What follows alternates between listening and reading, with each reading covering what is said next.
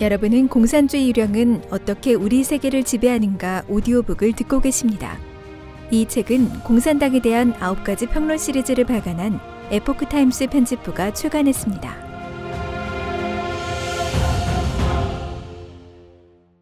제 18장 중국 공산당의 글로벌 야심 머리말 20세기 초 악령은 인간 세상의 대리인인 소련 공산당을 배치해 폭력으로 정권을 탈취하게 하는 한편 세계 무대에서 마지막 연극을 펼칠 주역을 위해 길을 닦았다. 그 주역이 바로 코민테른 극동서기처가 직접 설립한 중국 공산당이다. 소련이 공산 정권을 수립한 후 수십 년간 국제 무대에서 주역을 맡은 것도 소련 공산당이고 서방 자유진영과 정면으로 맞선 것도 소련 공산당이다. 서양인들도 줄곧 소련 공산당과 동유럽 공산당을 표본으로 삼아 공산주의를 인식했다. 이 기간에 중국 공산당은 충분히 성장할 수 있었다. 중국 공산당은 1991년 소련 공산당이 해체되면서 국제 무대의 주역으로 등장했고 비폭력적인 방식으로 사람들을 유혹해 함께 춤을 추게 했다. 이때 중국 공산당은 모습을 바꿔 더는 이데올로기 논쟁에 얽매이지 않겠다고 공언하면서 개혁 개방 기치를 내걸고 적극적으로 세계화를 포용하는 한편 전체주의 제도 하에서 정실 자본주의 경제를 발전시켰다. 따라서 수많은 서양학자, 기업가, 정치인 등이 중국 공산당을 공산주의 정당으로 간주하지 않았으며 심지어 다른 부류의 공산당으로 보는 사람도 많았다. 그러나 실제로 중국 공산당은 공산주의의 특성인 거짓, 사악, 투쟁 요소와 인류 역사상 출현한 가장 교활하고 음험한 권모술수를 집대성한 결정체다. 이익으로 유혹하고 권력으로 통제하고 거짓으로 기만하는 술수가 최고 경지에 이르렀다. 중국은 5천년의 유구한 역사와 빛나는 전통 문화를 가지고 있다. 수많은 세계인이 유장한 역사를 가진 중국 대륙과 인민에게 깊은 호감과 경의를 표한다. 중국 공산당은 이를 충분히 이용했다. 그것은 정권을 찬탈한 후 중국 인민과 국가 전체를 납치해 중국 공산당과 중국을 혼동하게 하고 음험한 야망을 중국의 평화굴기라는 겉옷 속에 숨겼다. 이런 과정을 통해 국제사회는 중국 공산당의 참 모습을 알아채기 어렵게 됐다. 그러나 겉이 아무리 변해도 본질은 달라지지 않는다. 중국 공산당의 경제 협력 전략은 단지 자본주의의 육체적 영향소를 이용해 사회주의의 몸을 살찌우고 공산 정권의 통치를 더욱 공고히 하고 궁극적인 야욕을 달성하기 위한 것이지 중국의 진정한 번영과 부강을 위한 것이 아니다. 따라서 그것의 구체적인 실행 방법은 곳곳에서 보편적 가치에 어긋난다. 역사상 정상적인 국가들은 성현의 가르침과 신에 대한 믿음, 창세주가 정해준 행동 규범을 건국의 기초로 삼았다. 따라서 높은 도덕성을 유지하고 사유재산을 보장하고 보편적 가치를 엄격히 준수했다. 정상사회의 경제발전 역시 그에 상응하는 도덕 표준이 있어야 한다. 악령은 중국 공산당으로 하여금 당국, 곧 당이고 국가라는 체제 하에 정상적인 국가의 건국 이념과는 다른 길을 걷게 했고 중국 공산당이 도덕을 철저히 파괴했을 때 경제 괴물로 급부상하게 했다. 악령이 이런 경제적 기적을 안겨준 이유는 아주 간단하다. 강력한 경제력이 뒷받침되지 않으면 세계적으로 발언권이 없기 때문이다. 악령은 또 배금주의 풍조를 이용해 전 세계가 중국 공산당에 구걸하게 했다. 중국 공산당은 대내적으로는 폭정과 함께 자본주의의 가장 안 좋은 점을 채택해 체제를 운영했다. 도덕을 뒤집어 엎고 악을 장려하고 선을 응징해 나쁜 사람이 성공하는 환경을 조성했다. 그것의 정책은 인간 본성의 악한 면을 증폭시켰고 또 무신론 교육을 통해 사람들이 아무런 두려움 없이 철저히 타락하게 했다. 또한 대외적으로는 전력을 다해 중국 특색이라는 공산주의 이데올로기를 퍼뜨리는 한편 경제적 이익으로 자유세계를 유혹해 중국 공산당의 종교 박해와 인권 침해 만행을 묵인하게 했다. 서방 국가의 많은 정치인과 대기업이 중국 공산당과 타협하고 그들의 규칙을 따르는 이유도 여기에 있다. 서방 국가들은 중국 공산당을 평화적으로 변화시키기를 희망했다. 겉으로 보면 중국은 확실히 현대화되고 서구화됐지만 중국 공산당의 핵심적인 본질은 여태껏 변한 적이 없다. 수십 년이 흐르면서 입증된 실질적 결과가 말해주듯이 중국 공산당은 성공적으로 그리고 평화적으로 미국의 건국 기초와 민심을 잠식했다. 악령이 기도하는 것은 인류의 보편적 가치를 파괴하는 것이다. 중국 공산당은 공산주의 악령이 인류를 파멸시키기 위해 배치한 집단, 즉 인간 세상에서 악령을 대표하는 조직이다. 따라서 중국 공산당은 세계 문명을 가장 크게 위협하는 존재다. 악령이 중국 공산당의 영향을 전 세계로 확장한 직접적인 이유는 그 독소를 세상에 퍼뜨리고 최종적으로는 사람들을 협박해 강제로 전통을 배척하고 신을 배반하게 하기 위함이다. 설령 이런 세계화 야욕이 성공하지 못한다고 하더라도 이 과정에서 사람들은 경제적 이익에 유혹돼 각종 만행을 눈감아 주거나 금융덫에 걸려 통제당하거나 정치적으로 침투당하거나 대외선전에 미혹되거나 군사적 위협에 겁을 먹고 감히 도덕적 원칙을 말하지 못하게 되는데 어떤 것이 됐든 악령은 목적을 이루는 셈이다. 이 거대한 위험에 직면한 우리는 중국 공산당의 야심, 전략, 수법, 그리고 위장한 모습 뒤에 숨겨진 목적을 세심하게 살피지 않을 수 없다. 1. 미국을 대체하고 세계 패권을 잡으려는 중국 공산당의 야심. 1. 중국 공산당의 패권 야욕은 타고난 본성이다. 중국 공산당은 지역 대국으로 만족하지 않고 세계를 제패하려 한다. 이런 야망은 중국 공산당의 본성에서 비롯된 것이다. 중국 공산당의 본질은 하늘을 거스르고 땅을 거스르고 전통을 거스르는 것이다. 따라서 폭력으로 구세계를 깨부수고 국가와 민족, 계급을 소멸해 전 인류를 해방하고 나아가 끊임없이 세력을 확장해 공산주의 형태로 천하를 통일하려 한다. 공산주의는 처음부터 필연적으로 일종의 글로벌리즘 학설이자 실천 철학이다.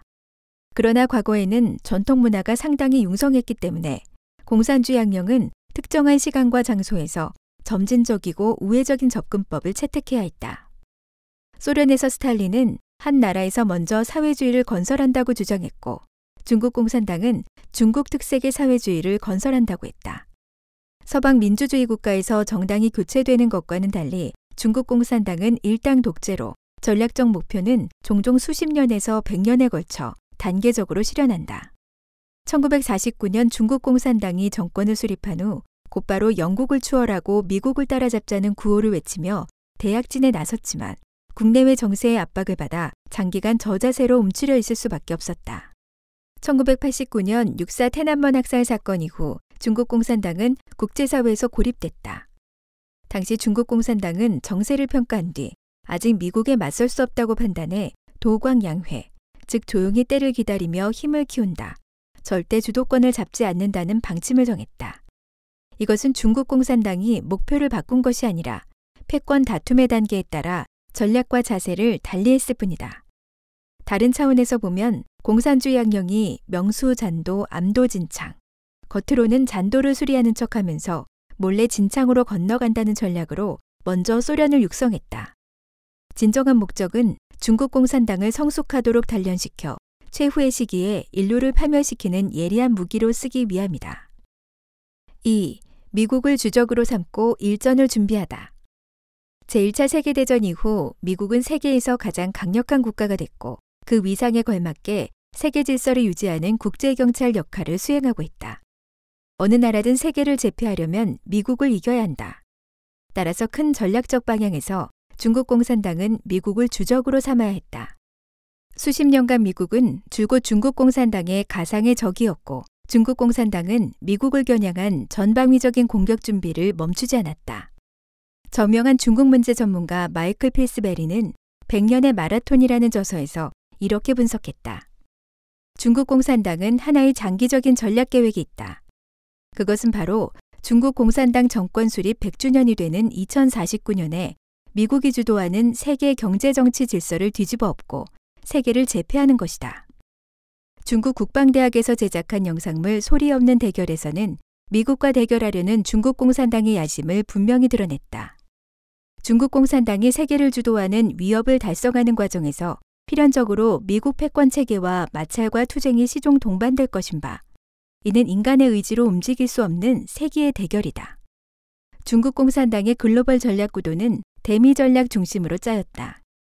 펜실베이니아 대학교의 교수이자 중국 문제 전문가인 아서 월드로는 2004년 상원 청문회 진술에서 인민해방군은 오늘날 세계에서 유일하게 전문적으로 미국에 대항하는 군대라고 밝혔다.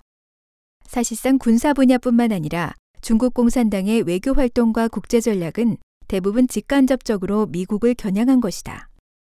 3. 미국을 포위하고 내부를 분열시키다. 중국 공산당은 세계 재패 계획을 실현하기 위해 전방위적인 배치를 했다. 이데올로기상으로는 미국 및 자유민주주의 국가와 경쟁하고 경제적으로는 기술 이전을 강요하거나 지적 재산권을 훔쳐 코너에서 추월하면서 경제 발전을 통해 제도적 자신감을 증명하며 군사적으로는 미국과 조용하게 소리 없이 맞서면서 비대칭 작전과 초안전 전술을 기반으로 전투 장비를 적극 발전시켜 남중국해 등에서 시험한다. 그리고 북한과 이란 같은 불량 국가를 육성해 미국과 나토를 견제한다. 또한 외교적으로는 대주변 외교 전략과 일대일로 계획을 추진하면서 국제적으로는 일부 부속국을 키우고 세력권을 구축해 미국을 고립시킨다.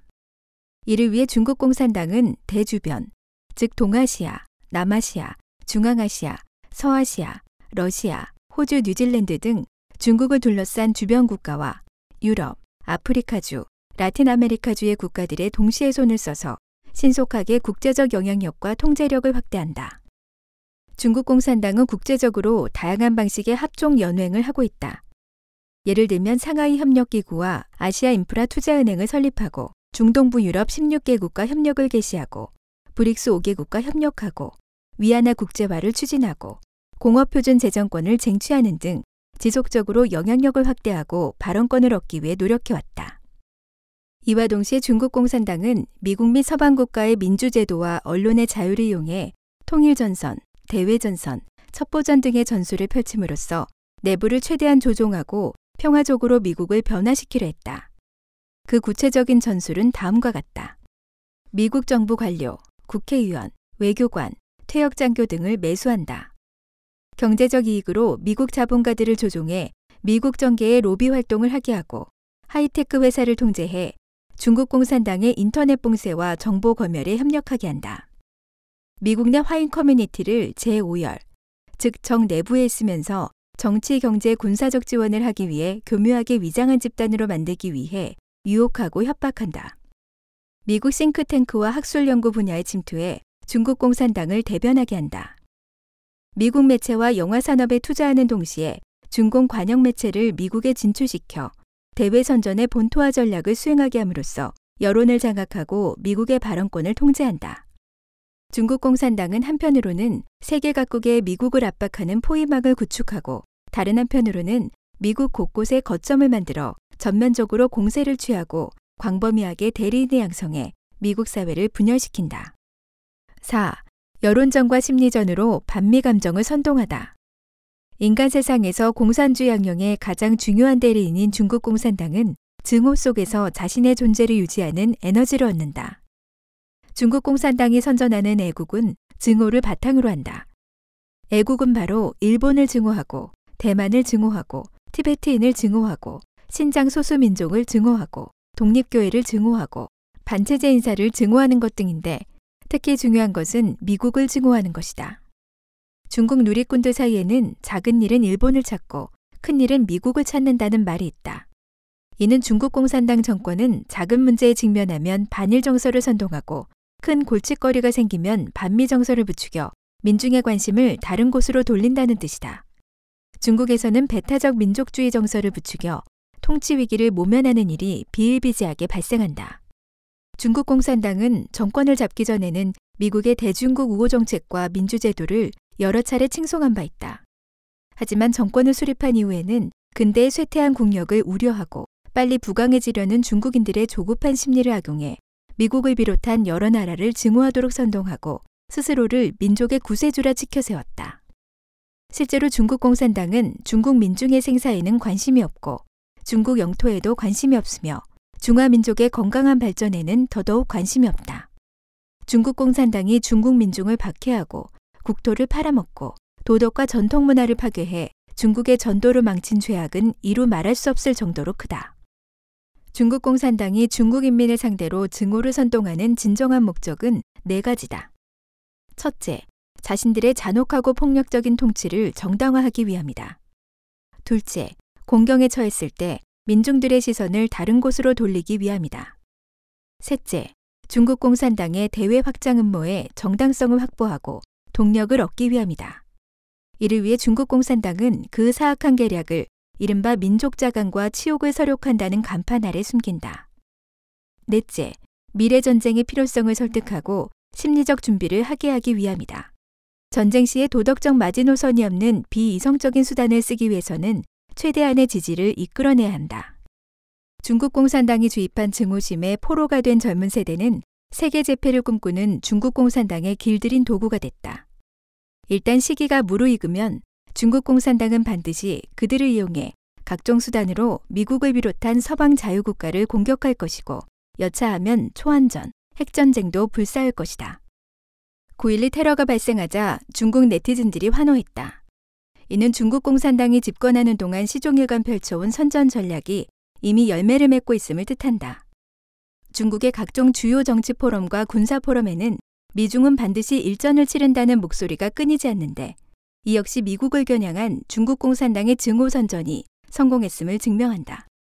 이는 또한 중국 공산당이 심혈을 기울여 장기간 진행한 점진적인 대미 전쟁에 중국 젊은 세대가 동원되고 있음을 의미한다. 중국 공산당의 미국 증오 선전은 중국 국내에 그치지 않는다. 국제적으로 중국 공산당은 반미 국가들과 한통속이 돼 세계 반미 세력을 결집하고 미국에 대한 증오 정서를 선동해 반미 진영의 정신적 지도자이자 우두머리가 됐다.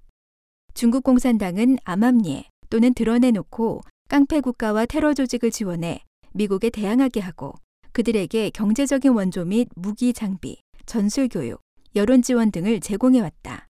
이런 측면에서 오늘날 중국 공산당은 명실상부한 전 세계의 악의축이다. 5.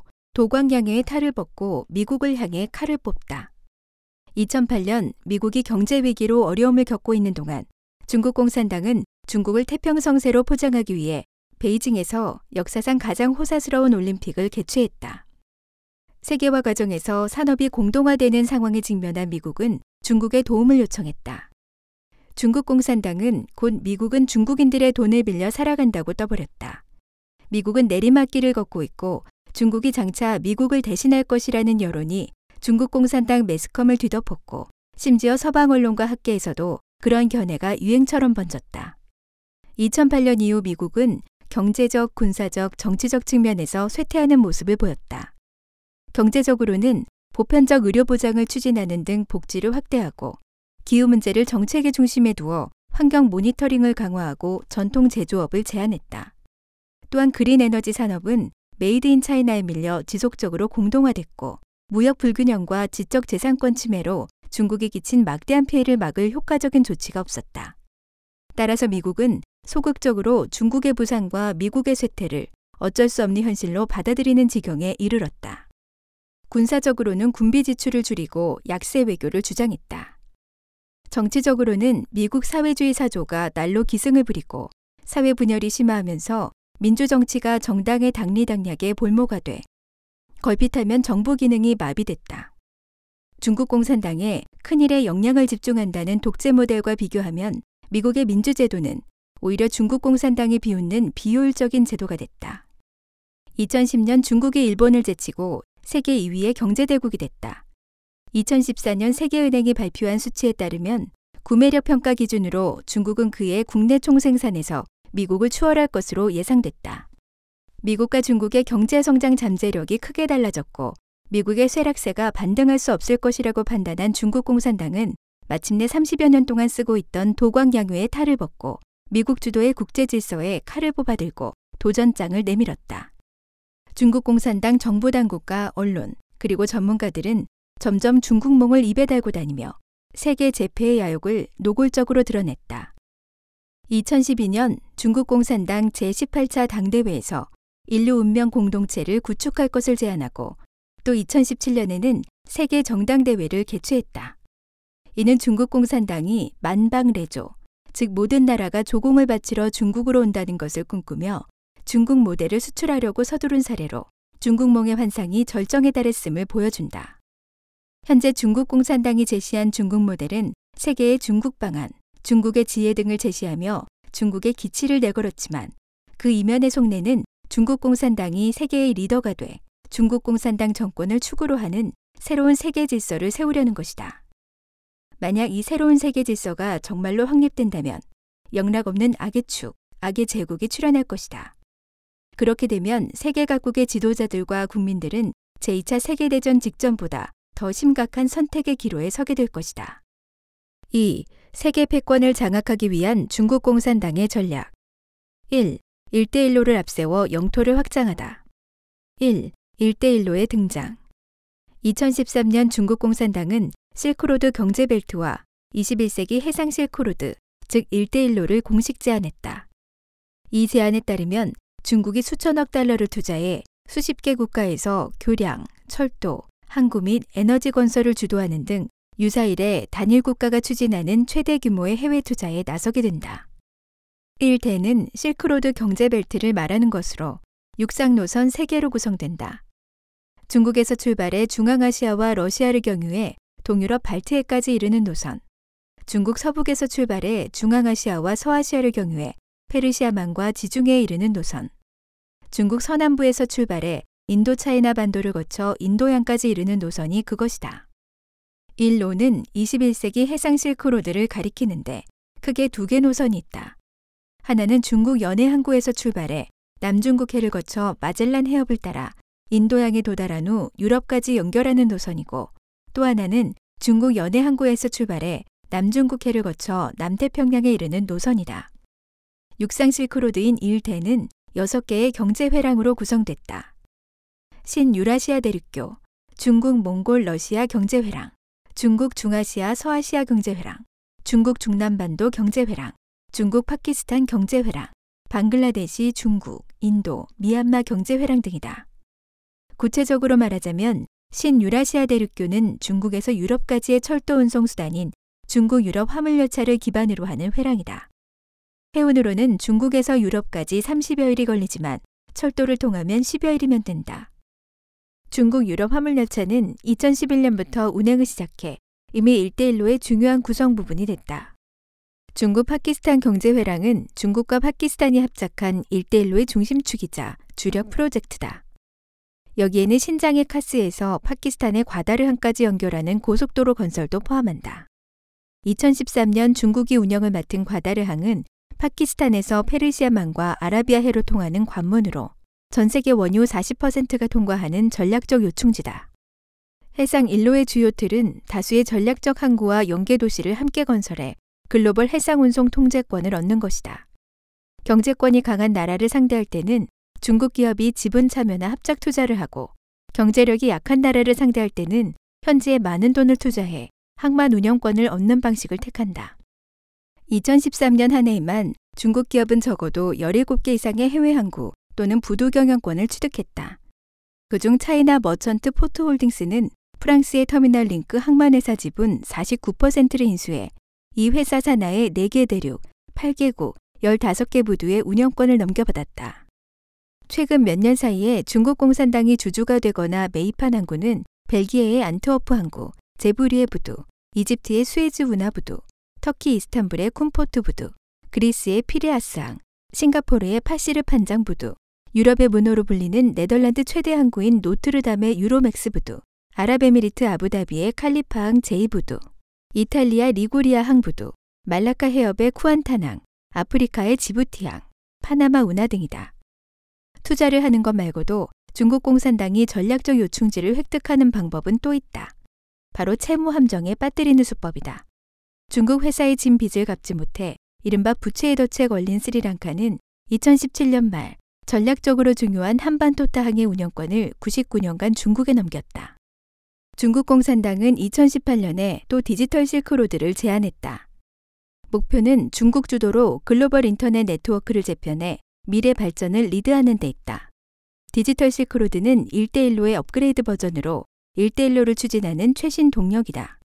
이 프로젝트에는 주로 광섬유 케이블 인프라 건설, 디지털 정보 서비스, 국제통신, 전자상거래 등이 포함된다. 이 디지털 실크로드를 구축하게 되면 신용제도가 불완전한 1대1로 관련국들의 알리페이와 같은 중국식 전자상거래 모델 및 전자결제 시스템을 보급함으로써 서양의 전자상거래를 철저히 몰아내는 효과를 거둘 것이다. 또한 중국 공산당의 독창적인 필살기인 네트워크를 봉쇄하는 만리방화벽도 디지털 실크로드를 따라 많은 나라에 수출하게 될 것이다. 중국 공산당의 전략적 범위는 전 세계 인프라 투자 규모에서 엿볼 수 있다.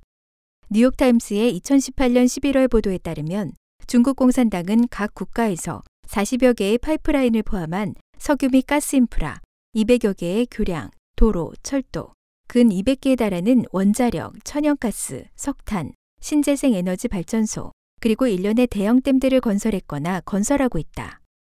중국 공산당이 112개국에서 투자 형태로 진행하는 프로젝트는 대부분 1대1로에 속하는 인프라 건설이다. 이를 세계 지도 한 장에 표시한다면 빽빽이 찰 것이다. 중국 공산당의 촉수는 이미 전 세계에 뻗쳐 있다. 1대1로가 점차 구축되면서 중국 공산당의 목적과 야심 또한 지속적으로 확대되고 있다. 일대일로를 통해 중국 공산당은 자신의 경제권과 세력 범위를 만들어 미국에 대항하고 심지어 미국의 역할을 대신하려 한다. 통화는 위안화를 사용하고 신용은 중국 공산당의 결제 시스템에 의존하고 통신은 중국이 깐 네트워크와 중국산 휴대전화를 쓰고 교통은 중국 고속철도를 이용하게 함으로써 Made in China를 핵심으로 하는 독자적인 세계 표준을 세우고 서방의 현행 표준을 대체하려 한다. 2. 일대일로의 글로벌 확장. 일대일로는 초기에는 중국의 주변 국가들을 대상으로 했으며 가장 먼 나라가 유럽이었다. 그러나 곧 이 범위를 넘어서 아프리카, 라틴 아메리카, 심지어 북극해까지 아우르는 등 전 세계로 확장됐다. 해상 실크로드는 원래 두 개 루트였지만 나중에 북극해에서 유럽을 잇는 북극 항로가 세 번째로 생겨났는데 이를 빙상 실크로드라고 부른다. 아프리카와 라틴 아메리카는 중국 공산당이 일찍이 광범위한 경제 활동을 하던 곳으로 지금은 일대일로의 주요 구성 틀 속에 통합해 전보다 더 강력하고 빠르게 경제적 군사적 배치를 진행하고 있다. 중국 공산당의 일대일로의 가장 직접적인 목적은 과잉 능력을 수출하는 데 있다. 바로 철도, 도로 등 기본 인프라 전략을 국외로 확대하는 것이 1차적인 목적이다. 일대일로 연성 국가, 즉 선로를 따라서 있는 국가는 풍부한 자원과 에너지가 있어 중국 공산당이 철도와 도로 건설을 도와주면 일석이조의 효과를 볼 수 있다. 하나는 제품을 더 빠르고 더 싸게 유럽으로 수출하기 위한 육지 통로를 여는 것이고 다른 하나는 필요한 자원과 에너지를 얻는 것이다. 하지만 그 전제가 중국의 세계의 공장을 위해 수출을 확대하는 것이기 때문에 실제로 중국 공산당은 연성 국가들의 제조업을 도와줄 생각은 전혀 없고 중국의 제조업을 이들 나라에 이전할 생각은 더더욱 없다.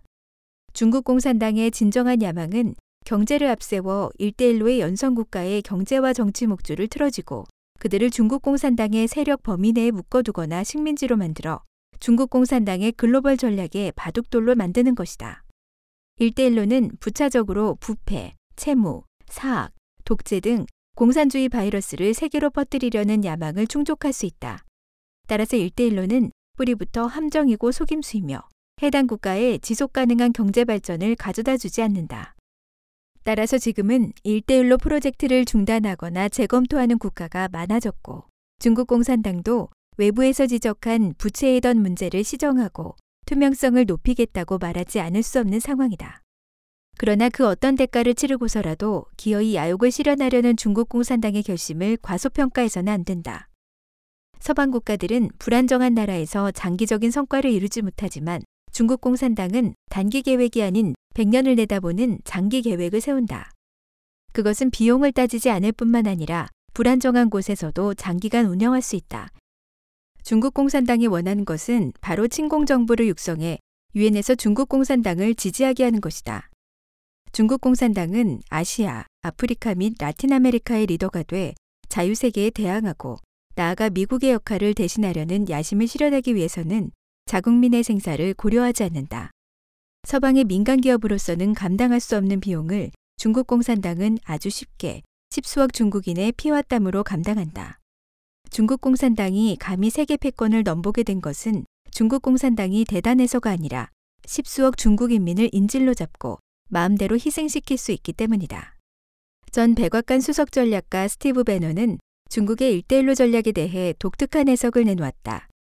그는 중국의 일대일로가 세계를 통치하는 방법에 관한 맥킨더 마한 스파이크맨의 세 가지 지정학적 이론을 성공적으로 통합했다고 믿는다.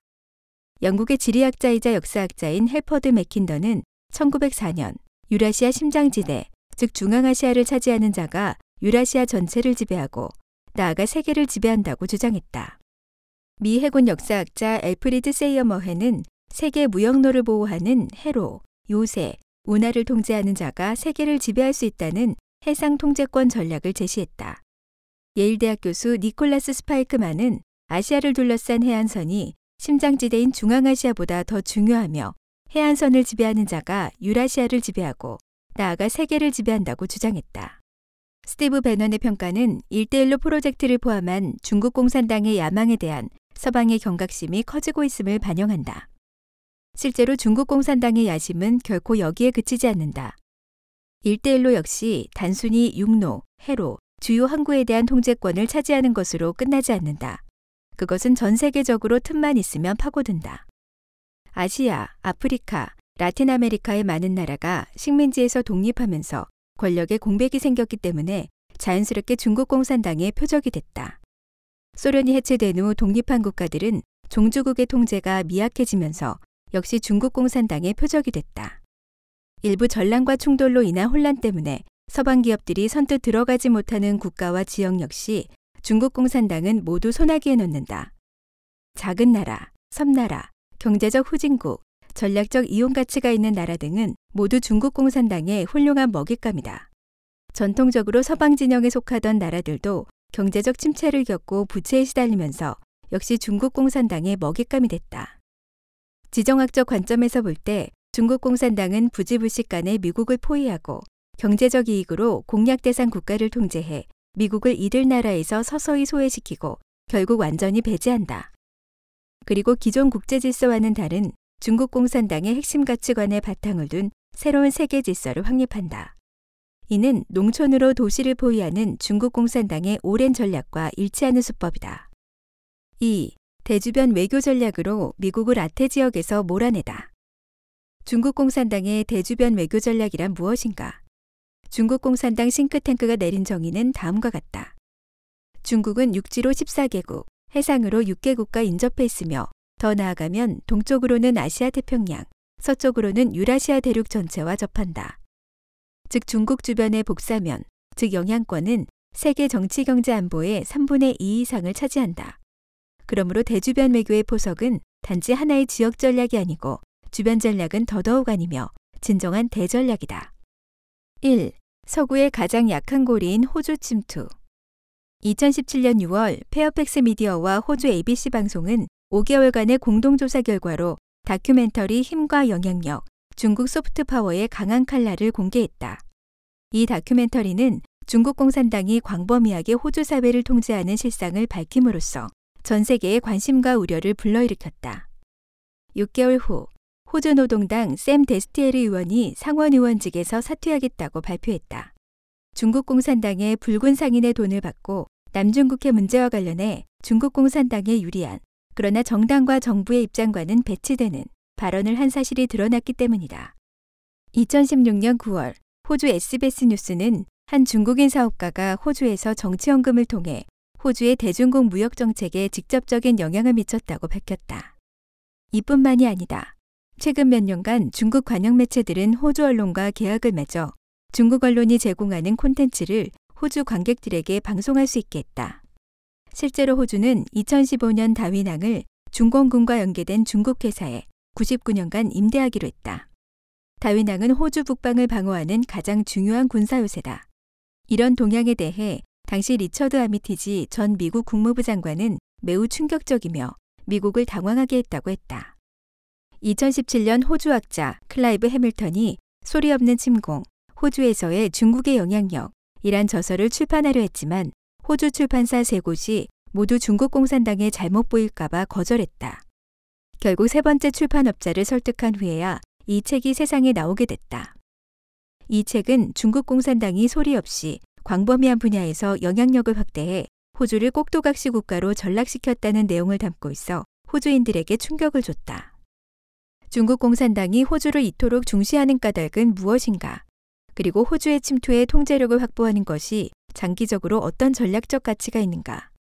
미국 국립민주주의 기금이 2017년 12월 초에 발표한 sharp power, 상승하는 권위주의적 영향력이란 제하의 보고서에 따르면 중국 공산당이 회유와 침투 수법으로 호주 정계와 학계를 변화시키려고 하는 주요 목적은 미국 호주 연맹을 약화시키려는 것이다. 2017년 호주 외교정책 백서는 이렇게 밝혔다. 2차 세계대전 이후 미국은 호주의 역사를 통틀어 우리 지역에서 지배적인 역량이었다. 오늘날 중국은 미국의 지위에 도전하고 있다. 호주 전략정책연구소의 국방문제 전문가 말콤 데이비스 박사는 중국은 호주 미국 동맹 관계를 끝내기 위해 호주 지역에서 전략적 우위를 점하려 한다고 지적했다. 호주는 중국 공산당 최초로 해외 소프트 파워를 확장한 시험 지역이다. 중국 공산당은 2005년부터 대주변 전략의 중요한 단계로 호주를 선택해 침투하기 시작했다. 당시 저우원중 외교부 부부장은 캔버라에 도착해 중국 대사관 고위 관리들에게 중앙의 새로운 전략을 전달했다. 그는 호주를 대주변 지역에 포함시킨 첫 번째 목표는 호주가 향후 20년 동안 중국의 지속적인 경제 성장을 위해 신뢰할 수 있고 안정적인 자원 공급 기지가 되도록 하는 것이라고 했다. 장기적인 목표는 미국 호주 동맹을 분열시키는 것이다. 참석자들의 임무는 중국 공산당이 어떻게 이른바 경제, 정치, 문화 각 방면에서 호주에 대한 종합적인 영향력을 가장 효과적으로 실현할 수 있는지 알아내는 것이었다. 중국 공산당은 경제적 수단을 이용해 호주가 군사, 인권 등 일련의 문제에서 양보하도록 압박했다.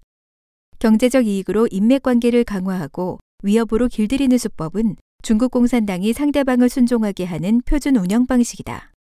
베이징은 호주를 제2의 프랑스로 만들어 미국에 감히 no라고 말할 수 있게 하려고 했다. 해밀턴 교수는 다년간 세밀한 조사를 거쳐 중요한 사실을 폭로했다. 호주의 기관, 즉 학교, 대학, 전문가 협회에서부터 미디어에 이르기까지 광업, 농업, 관광업에서부터 항만 및 전력망과 같은 전략적 자산에 이르기까지 또 지방의회, 주정부에서부터 캔버라에 있는 정당에 이르기까지 모두 중국 공산당이 감독하는 복잡한 제어 시스템에 의해 침투되고 개조되고 있다. 2008년 금융위기 이후 호주는 실제로 중국 공산당의 자원 공급 기지 역할을 기꺼이 수행했다. 이는 중국 공산당이 호주를 불황에서 구해낼 것이라고 믿었기 때문이다. 해밀턴은 중국 공산당의 영향력이 호주에서 효과적으로 먹혔던 이유를 설명했다. 줄곧 그들, 즉 중국 공산당이 우리의 코밑에서 일을 벌이도록 허용한 것은 중국만이 우리의 경제적 번영을 보장해 줄 수 있다고 믿은 데다. 베이징이 우리를 능욕해도 우리가 감히 일어나 맞서지 못했기 때문이다.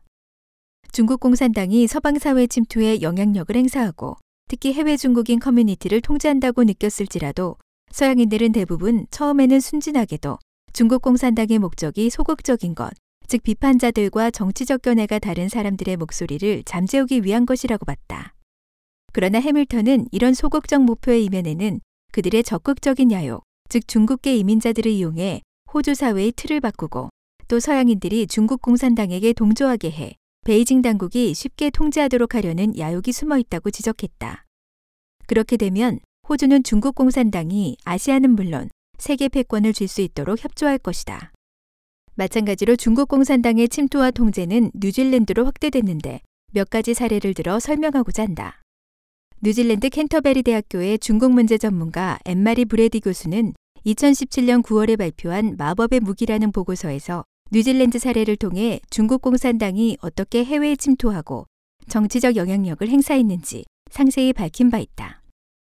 이 보고서는 중국 공산당과 밀착된 몇몇 중국계 국회의원과 중국계 붉은 사업가, 중국인 기업가 협회 등 통일전선 조직 사이에 거액의 정치 자금이 오간 실상을 다뤘다.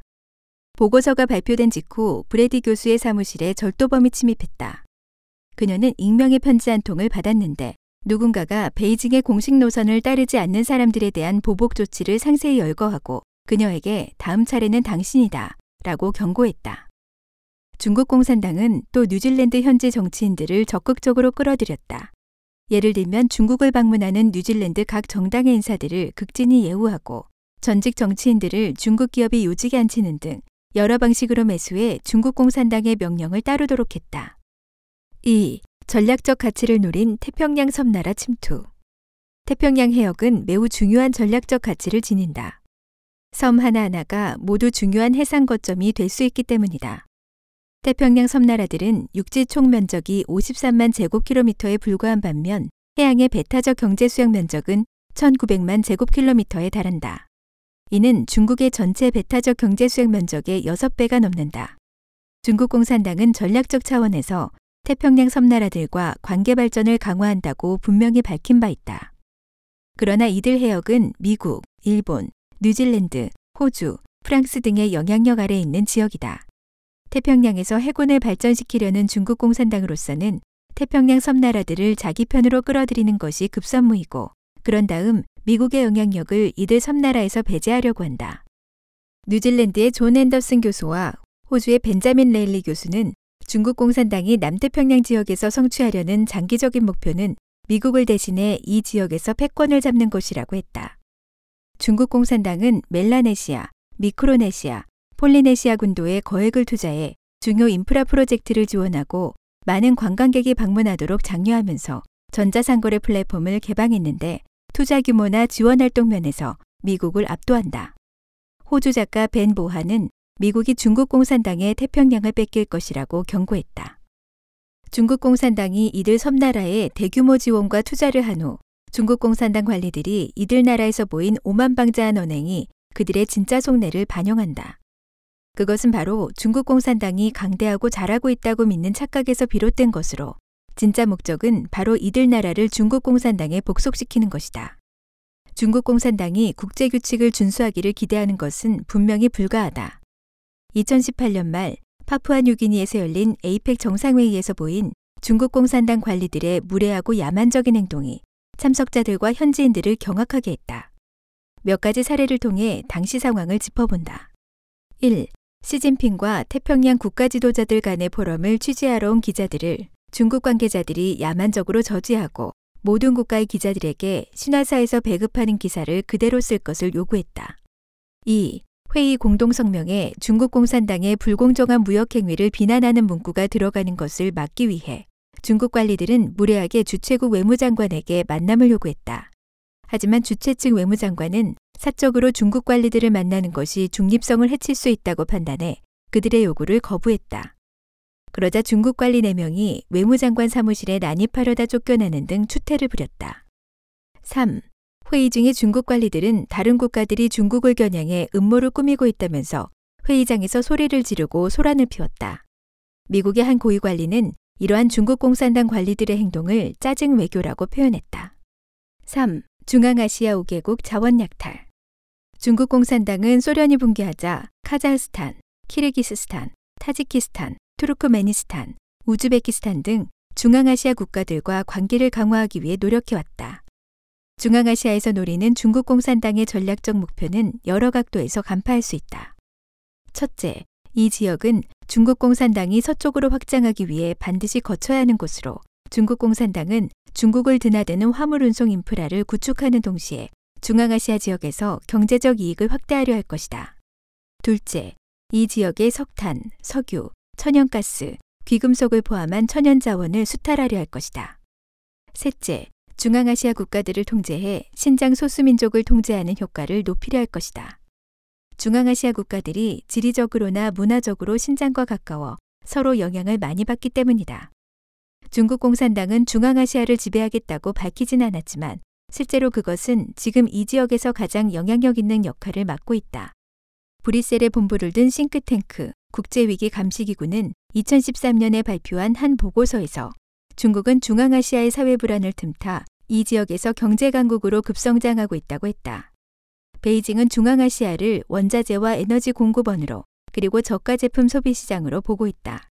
또한 중국 공산당은 신장의 안정 유지를 명분으로 중앙아시아의 원조 및 투자 명목으로 수억 달러를 쏟아부었다. 오늘날 거대한 고속도로, 철도, 항공, 통신, 원유 가스 파이프라인 네트워크는 중국과 중앙아시아를 밀접하게 연결했다.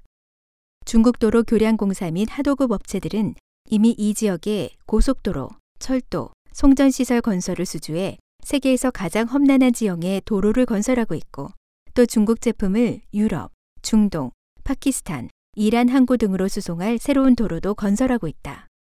1992년 중국과 중앙아시아 5개국 간의 외교 관계를 수립한 이후 2012년까지 20년 사이에 중국과 이 지역의 무역 총액은 100배나 증가했다. 중국 공산당은 중앙아시아 지역에서 국가가 주도하고 대출에 기초한 인프라 프로젝트에 거대한 투자 계획을 추진했다. 일부 학자는 이러한 투자가 새로운 국제 질서의 기초가 될 것이며 중국이 그 중심에서 주도적인 역할을 하게 될 것이라고 본다. 이런 의미에서 중앙아시아는 중국의 새로운 외교정책 시험장이라고 할 수 있다. 현재 베이징은 중앙아시아 국가들의 부패한 독재자들을 지지하는 경향이 있다. 따라서 중국 공산당의 투자 계획은 현지 소수의 권력자에게만 유익할 것으로 보인다. 국제위기 감시기구의 보고서는 중앙아시아의 각국 정부는 모두 취약하고 부패하고 사회 경제 문제에 시달리고 있다고 지적했다. 베이징이 추진하는 대규모 인프라 건설은 거액의 자금 대출과 연계될 뿐만 아니라 비리와 연관되는 인허가미 심사와 관련돼 있어 권위주의 체제하에서 불가피하게 부패를 조장하게 된다. 우즈베키스탄을 예로 들면 1991년 독립 이후 줄곧 옛 우즈베키스탄 공산당 중앙위원회 제1서기 이슬람 카리모프가 대권을 장악해 2016년 사망할 때까지 25년간 권위주의 통치를 이어갔다. 2005년 동부도시 안디잔에서 일어난 시위를 무력으로 진압해 수백 명이 사망했다. 하지만 중국 공산당은 카리모프에 대한 확고한 지지를 표명했다. 우즈베키스탄과 이 지역 국가들이 국가와 지역 안보 및 안정을 수호하기 위해 기울이는 노력을 변함없이 지지한다. 중앙아시아 국가들은 취약한 경제 구조 위에 중국 공산당의 대규모 차관에 기초한 인프라 건설이 더해져 부채의 덫에 걸려들었다. 투르크메니스탄은 심각한 경제 위기에 빠져 인플레이션이 300%까지 상승하고 실업률이 50%에 달하고 물품이 부족하고 부패가 만연한 상태다. 중앙아시아의 권위주의 정부의 수입 70%는 천연가스 수출에서 오는데 베이징이 이 천연가스의 유일한 구매자다. 베이징은 또 90억 달러에 달하는 거액의 차관을 제공한 가장 큰 채권자다. 투르크메니스탄은 부채를 갚기 위해 가스전을 중국에 넘겨야 할지도 모른다. 이 나라 경제의 생사 여탈권을 이미 중국 공산당이 쥐고 있다고 해도 과언이 아니다. 타지키스탄은 중국 공산당의 차관으로 발전소를 건설하다가 3억 달러의 부채를 갚지 못하게 되자 금강 채굴권을 중국 공산당에 넘겨야 했다. 키르기스스탄 경제도 위태로운 상황이다. 대규모 인프라 건설로 베이징의 대규모 부채를 지게 됐다. 앞으로 키르기스스탄은 천연자원 일부를 베이징에 넘겨 빚을 갚을 가능성이 높다. 이 나라는 또 화웨이, GTE 등과 손잡고 디지털 통신 시설을 건설해 감시를 강화하는 동시에 중국 공산당을 위해 백도어를 남겨놨다. 베이징은 소련 붕괴 후 생긴 권력 공백을 틈타 카자흐스탄의 에너지 분야에 진출했다. 카자흐스탄 경제는 원유 생산에 의존하고 있으며 원유 채굴을 제외하면 이 나라의 산업 기반은 아주 취약하다. 따라서 석유 수출로 벌어들인 달러는 다시 중국으로 빨려 들어간다. 중국산 저가 제품이 대량으로 밀려들면서 원래 취약한 카자흐스탄의 제조업이 철저히 무너져 버렸다. 중국 공산당이 중앙아시아에서 성취하려는 또 다른 목표는 중국 내 신장 위구르족의 반체제 인사들에 대한 통제를 강화하는 것이다. 중국 공산당이 주도하는 상하이 협력기구 헌장은 용의자를 회원국으로 인도할 수 있도록 허용하고 있다. 회원국은 다른 회원국의 자국 관리들을 파견해 조사할 수도 있다. 중국 공산당은 이를 이용해 위구르족에 대한 탄압을 해외로 확장하고 다른 나라로 피신한 위구르 반체제 인사들을 체포한다. 4. 이란과 미얀마를 중추국가로 삼아 자원 약탈. 중국 공산당은 대주변 전략을 시행하는 과정에서 우선 중추국가를 만든 후 이를 기점으로 확산시켜 지역 전체의 전략적 목표를 달성한다. 중국 공산당 싱크탱크에 따르면 이른바 중추 국가는 일정 수준의 역량을 갖춰 중국 공산당의 능력과 자원으로 그들의 행위를 이끌 수 있는 나라이면서 전략적으로 중국 공산당과 직접적인 충돌이 없고 또 미국과 긴밀한 이해관계가 없는 국가를 가리킨다. 앞서 언급한 호주, 카자흐스탄 외에도 중동의 이란과 남아시아의 미얀마 등이 중추 국가에 포함된다. 이란은 중동 국가 중에서 중국 공산당이 가장 많이 투자한 나라다. 이 지역의 중요한 석유 생산국인 이란은 1970년대 후반부터 이데올로기 면에서 서방에 맞서고 있다. 따라서 이란은 경제 군사 분야에서 자연스럽게 중국 공산당의 협력 대상이 됐다. 베이징은 1980년대부터 이란과 긴밀한 경제적 군사적 교류를 하고 있다. 1991년 국제 원자력 기구는 중국 공산당이 이란에 우라늄을 수출하고 또 1990년에 중국 공산당과 이란이 비밀 핵협정을 체결한 사실을 확인했다. 2002년 이란에서 농축 우라늄 프로젝트가 드러남에 따라 서방 석유 회사들이 줄줄이 철수하면서 중국 공산당이 이란에서 크게 발전할 수 있는 기회를 갖게 됐다. 중국 공산당과 이란 간의 무역액은 1992년에서 2011년 사이에 기하급수적으로 증가했으며 17년간 100배 이상 급증했다. 이런 추세는 그 후 국제사회의 경제 제재로 현저히 둔화됐다. 현재 국제사회에서 고립된 이란의 최대 경제 파트너는 중국 공산당이다.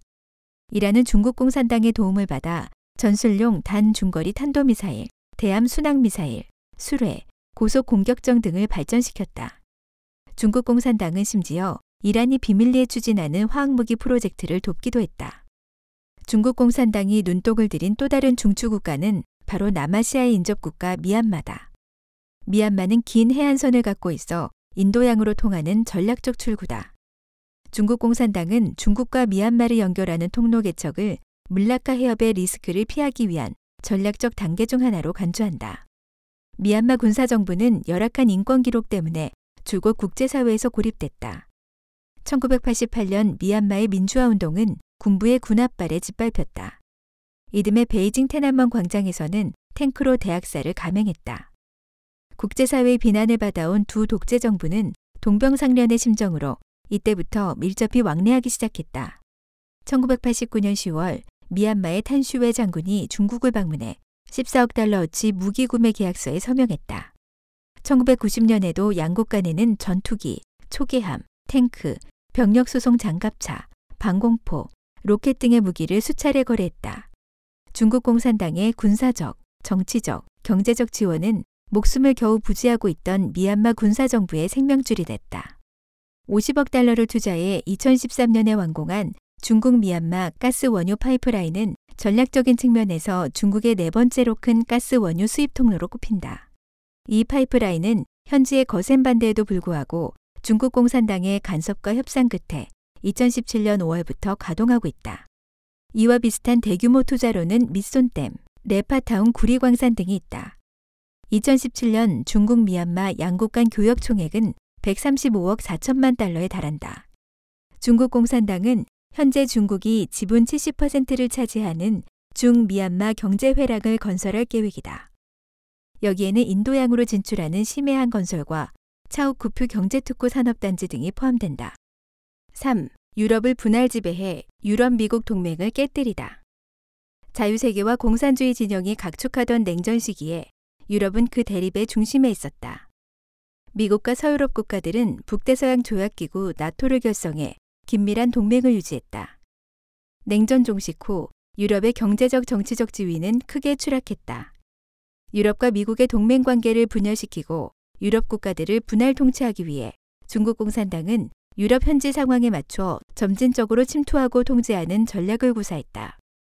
최근 들어 유럽과 미국은 중요한 의제를 둘러싸고 견해차가 점점 더 뚜렷해지고 있는데 그 주요 원인 중 하나는 바로 중국 공산당의 분열 전략에 있다. 2008년 금융위기 이후 유럽의 약소국들은 외국인 투자가 절실했다. 중국 공산당은 이 약점을 악용해 이들 국가에 막대한 자금을 투입하면서 반대급부로 국제법과 인권 등의 의제에서 협력을 얻어냈다. 중국 공산당은 이런 방식으로 유럽연합 내부의 균열을 만들고 확대해 어부지리를 취했다. 중국 공산당의 공약 표적이 된 나라는 그리스, 스페인, 포르투갈, 헝가리 등이다. 그리스에서 국채 위기가 발생하자 중국 공산당은 그리스에 거액을 투자해 돈으로 정치적 영향력을 행사하고 또 그리스를 통해 유럽의 영향력을 행사했다. 불과 몇 년 만에 중국 공산당은 그리스 최대 항구인 피레우스항 235 컨테이너 부두를 35년간 독점 경영할 수 있는 권리를 확보함으로써 사실상 피레우스항의 중요 환적 허브를 인수하는 성과를 올렸다. 2017년 5월 중국과 그리스는 철도, 항만, 공항 네트워크 건설, 전력에너지 네트워크, 발전소 투자 등을 포괄하는 3개년 액션 플랜에 서명했다. 돈을 뿌린 중국 공산당은 이미 정치적인 수익을 얻기 시작했다. 2016년부터 유럽연합 회원국인 그리스는 중국 공산당의 정책과 인권 기록을 비판하는 이유의 안건에 여러 차례 반대했다. 2017년 8월 뉴욕타임스는 그리스는 가장 열렬하게 지정학적 야심을 가지고 접근하는 구원자 중국의 구애를 받아들였다고 논평했다. 2012년 중국 공산당은 중동유럽 16개국과 16 플러스 1 협력틀을 가동했다. 헝가리는 이틀에 가입한 첫 국가이자 중국과 1대1로 협정을 맺은 최초의 유럽 국가다. 중국과 헝가리 양자의 2017년 무역 규모가 100억 달러를 돌파했다. 헝가리 역시 중국의 인권 상황을 비판하는 EU의 입장에 여러 차례 반대했다. 체코 대통령은 부유한 중국 사업가를 자신의 고문으로 고용하고 달라이 라마와는 거리를 유지했다. 16 플러스 1 협력에 참여한 16개국 중 11개국은 EU 국가이고 5개국은 비EU 국가다. 중국 공산당은 새로운 지역 협력 모델을 적극적으로 제시했으나 EU를 분열시키려는 의도가 분명히 깔려 있다. 이외에도 이 16개국 중에는 구사회주의 국가가 상당수를 차지하는데 모두 공산당 통치 역사를 갖고 있어 사상면에서 혹은 조직면에서 공산당의 잔재를 많이 갖고 있다. 따라서 이들 국가는 중국 공산당과 쉽게 보조를 맞출 수 있다. 유럽 국가는 대부분 작은 나라여서 어느 한 나라가 단독으로 중국 공산당에 대항하기는 어렵다. 중국 공산당은 이 점을 이용해 각 국가를 고립시키고 격파함으로써 이들 나라가 중국 공산당의 인권 상황과 외교 정책에 딴죽을 걸지 못하게 한다. 노르웨이가 가장 전형적인 예다. 2010년 노르웨이 노벨위원회는 감옥에 수감 중인 중국 반체제 인사에게 평화상을 수여했다. 그러자 중국 공산당은 노르웨이산 연어를 수입하지 못하게 장애물을 설치하는 등 여러 가지 보복 조치를 신속하게 취했다. 6년 후 양국 관계는 정상화됐다. 그러나 노르웨이는 중국의 인권 문제에 침묵하기 시작했다. 전통적인 서유럽 강대국들도 커져가는 중국 공산당의 영향력을 감지하고 있다. 중국 공산당의 대독일 직접 투자 규모가 2010년부터 크게 확대됐다. 2016년과 2017년에 독일의 최대 무역 파트너는 중국이었다. 2016년에 중국 투자자들이 110억 유로를 들여 독일 기업 56개를 인수했다. 이런 인수합병을 통해 중국 기업은 빠르게 해외 시장에 진출하고 또 서방의 선진 기술, 브랜드 및 기타 자산을 취득할 수 있었다. 미국 후보 연구소가 2018년에 발표한 보고서에서는 이것을 중국 공산당의 무기화 투자라고 했다. 독일 서부의 공업도시 뒤스부르크는 1대1로의 유럽 환승역이다. 매주 30회 정도 중국 화물을 실은 열차가 이 도시를 경유해 다른 나라로 들어간다. 뒤스부르크시 시장은 뒤스부르크는 독일의 차이나타운이라고 했다. 프랑스의 경우 중국 공산당은 오랫동안 구매 외교 전략을 사용했다. 1999년 중국 공산당 전 독재자 장쩌민이 프랑스를 방문했을 때 150억 프랑을 들여 에어버스 항공기 근 30대를 구입했다. 그 후 프랑스 정부는 중국 공산당이 세계 무역기구 WTO에 가입하려고 할 때 지지표를 던졌다. 또한 프랑스는 톈안먼 대학살 사건 이후 중국 공산당과 전면적인 전략적 동반자 관계를 맺은 첫 번째 서방 국가가 됐다. 당시 프랑스 대통령은 제네바 인권회의에서 중국을 비판하는 데 반대하고 중국에 대한 무기 수출 금지 조치를 해제하는 데 찬성하고 중국 공산당을 찬양한 최초의 서방 정부 수장이다. 그 외에도 중국 공산당은 진작부터 프랑스에서 중국 문화 위크를 열어왔는데 그 규모가 엄청나다. 하지만 그 본질은 문화를 구실로 중국 공산당의 이데올로기를 퍼뜨리는 것이다. 유럽의 전통적인 강국이자 미국의 중요 동맹국인 영국은 중국 공산당이 중점적으로 노리는 대상 중 하나다. 2016년 9월 15일 영국 정부는 중국이 프랑스와 컨소시엄을 구성해 신청한 힝클리 포인트 C 원전 프로젝트를 공식 승인했다. 힝클리 포인트 C 원자력 발전소는 총 3,200메가와트 발전 규모로 영국 남서부 서머싯주에 건설 중이며 오는 2025년 완공 예정이다. 이 프로젝트는 엔지니어, 물리학자, 환경운동가, 중국 전문가, 기업 분석가 등의 전문가들의 심한 비판을 받았다. 그들은 특히 영국의 국가안보에 끼칠 엄청난 악영향을 언급했다. 테리사 메이 총리의 비서실장을 지낸 닉 티모시는 안보 전문가들이 중국인들이 자신들의 역할을 이용해 컴퓨터 시스템에 약점을 만들어 놓으면 장차 제멋대로 영국의 에너지 생산을 차단할 수 있다며 우려하고 있다고 지적했다. 영국의 가디언지는 이 세상에서 가장 비싼 발전소 이면의 끔찍한 거래라고 호평했다. 중국 공산당 정권은 다른 나라에서처럼 유럽에서도 영향력을 확대하기 위해 온갖 수단을 사용한다. 유럽의 하이테크 기업을 인수하고 지분 참여로 중요 항구를 통제하고 은퇴한 정치인을 매수하고 대학 싱크탱크 연구기관에 침투하고 중문학자를 꼬드겨 끌어들이는 등 별별 수법을 다 쓴다. 중국 공산당 정부의 대외 선전 도구인 차이나 데일리는 영국의 대표적 일간지 데일리 텔레그래프에 중국 공산당 정권을 찬양하는 광고성 기사를 게재하는 대가로 매년 75만 파운드를 지불한다.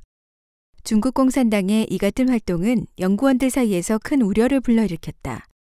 유럽의 유명 싱크탱크인 세계 공공정책연구소는 2018년 연구 보고서를 통해 중국 공산당이 유럽에서 자행한 침투 활동을 폭로했다. 중국은 주로 정치 및 경제 엘리트, 언론과 공중 여론, 시민사회와 학술계 등 세 분야에 걸쳐 전방위적이고 유연한 정치적 영향력을 행사할 수 있는 도구를 갖고 있다. 중국은 정치적 영향력을 확대하면서 유럽의 일방적 개방성을 활용한다. 유럽의 관문은 활짝 열려 있는 반면 중국은 외국의 사상, 외국 기관과 자본의 접근을 엄격히 제한하려고 한다. 이러한 비대칭적인 정치적 관계의 영향이 유럽 내에서 나타나기 시작했다. 유럽 국가들이 중국 공산당의 비위를 맞추기 위해 정책을 조정하기 시작했고 EU 국가들과 몇몇 이웃 국가는 자국의 이익을 해치는 것도 마다하지 않고 중국 공산당의 주장과 입장을 채택하고 있다. 이후의 통합 정신은 중국 공산당의 분할 통치 전략으로 인해 위협받고 있다. 특히 자유의 가치와 인권 보호 측면에서 그렇다. 그러나 EU 내부의 일부 엘리트는 중국 공산당에게서 경비를 받기 위해 또는 세계적으로 인정받기 위해 자발적으로 중국 공산당과 협력하고 그들의 가치관을 선전하고 중국 공산당의 이익을 수호한다.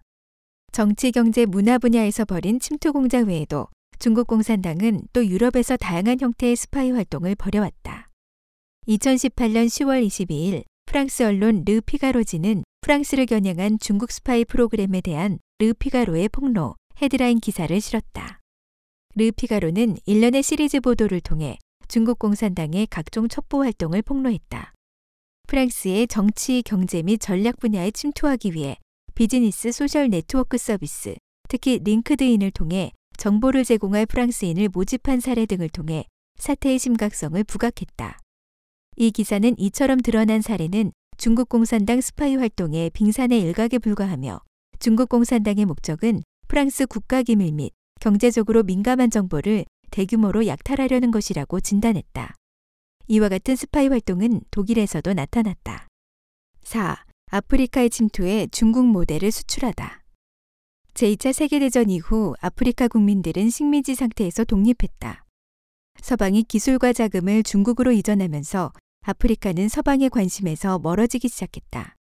하지만 중국 공산당은 서방에서 수혈받아 강대화를 꾀하는 동시에 아프리카에서는 잠식 수위를 높여나갔다. 중국 공산당 세력은 기존의 서방 종주국들의 역할을 대신하면서 아프리카의 정치, 경제, 생활 등 다양한 분야로 침투했다. 중국 공산당은 개발도상국이란 명분으로 아프리카 국가들을 끌어들여 통일 전선을 구축한 후 유엔과 미국 등 자유국가에 대항하게 했다. 그와 동시에 끊임없이 금전으로 매수하고 군사적으로 지원하는 등의 수단으로 아프리카 정부와 반대파를 조종해 국가 운영을 좌우지하면서 중국 공산당 모델과 가치관을 수출했다. 중국 공산당이 통제하는 중국 수출입은행은 2001년부터 2010년 사이에 아프리카 국가들의 627억 달러 규모의 차관을 제공했다. 겉으로 보기에는 차관 조건이 까다롭지 않다.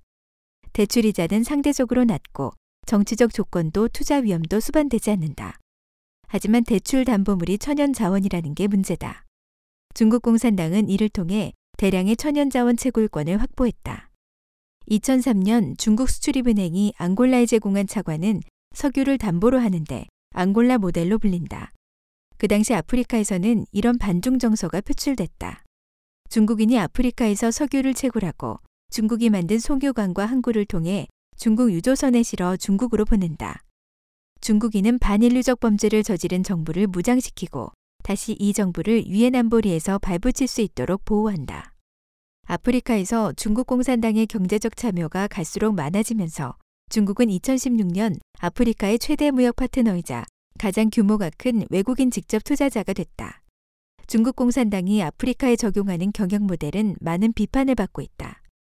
저임금, 열악한 근로 조건, 저질 제품, 부실 공사, 환경 오염, 뇌물 공여 등으로 갈등을 빚는 데다 천연자원 채굴 활동도 늘 지역 민중의 항의를 받는 실정이다. 마이클 사타 전 잠비아 대통령은 2007년 대선 과정에서 이렇게 외쳤다. 우리는 중국인을 떠나보내고 과거의 식민자들을 돌아오게 해야 한다. 비록 그들 역시 우리의 자원을 이용했지만 적어도 그들은 우리를 잘 돌봐줬다. 그들은 학교를 세워주고 언어를 가르쳤으며 또 영국 문명을 가져다 줬다. 서방 자본주의는 인간다운 면을 띠고 있지만 중국인은 오로지 우리를 착취할 뿐이다. 중국이 잠비아에 미친 영향은 도처에서 확인할 수 있다. 고개만 들면 중국은행 간판이 보이고 거의 어디서나 중국인을 볼 수 있다. 이런 상황은 마이클 사타 대통령마저도 집권하자마자 중국 공산당과 교섭하고 중국 대사를 만나고 중국을 방문할 수밖에 없게 했다. 수단은 아프리카에서 중국 공산당이 최초로 개척한 보루 중 하나로 지난 20년간 수단에 투자한 금액은 기하급수적으로 증가했다. 풍부한 석유 자원 외에도 홍해의 전략적 가치는 중국 공산당으로서는 매우 중요하다. 1990년대 국제사회가 테러와 극단적 이슬람주의를 지지하는 수단 오마바시르 정권을 고립시켰을 때 중국 공산당은 그 틈을 타 신속하게 수단산 수출 원유 대부분을 수입함으로써 수단의 최대 무역 파트너가 됐다. 바시르 독재 정권은 서방의 제재에도 불구하고 중국 공산당의 경제적 지원으로 살아남을 수 있었다. 또한 중국 공산당은 수단에 무기를 수출해 간접적으로 다르푸르 집단 확산을 도왔다. 중국 공산당은 국제사회에서 양면적인 역할을 동시에 하고 있다. 한편으로는 유엔의 평화유지군을 파견해 수단의 충돌을 중재하고 다른 한편으로는 반인류 범죄로 국제형사재판소가 수배 중인 수단 대통령을 공개적으로 중국에 초청했다. 또한 중국 공산당은 세계가 어떻게 변하든 수단 상황이 어떻든 중국은 언제나 수단의 친구가 될 것이라고 선언했다.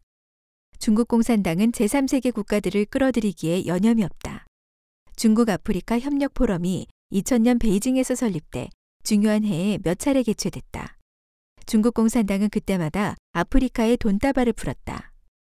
2000년 창립대회에서 장점인 전 중국 국가주석은 아프리카 빈곤국에 부채 100억 위안을 면제해주겠다고 발표했으며 2006년 대회 때는 가난한 아프리카 수교국 전부를 상대로 2005년까지의 부채를 면제한다고 발표했다. 또 100억 달러가 넘는 기금, 신용대출, 장학금 및 다양한 건설 지원 프로젝트를 만들었다.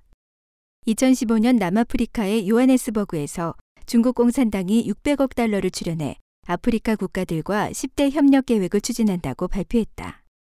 2018년 8월 28일 중국 공산당 상무부 부부장은 아프리카의 최빈국 33개국이 중국에 수출하는 상품 97%에 관세를 물리지 않겠다고 밝혔다.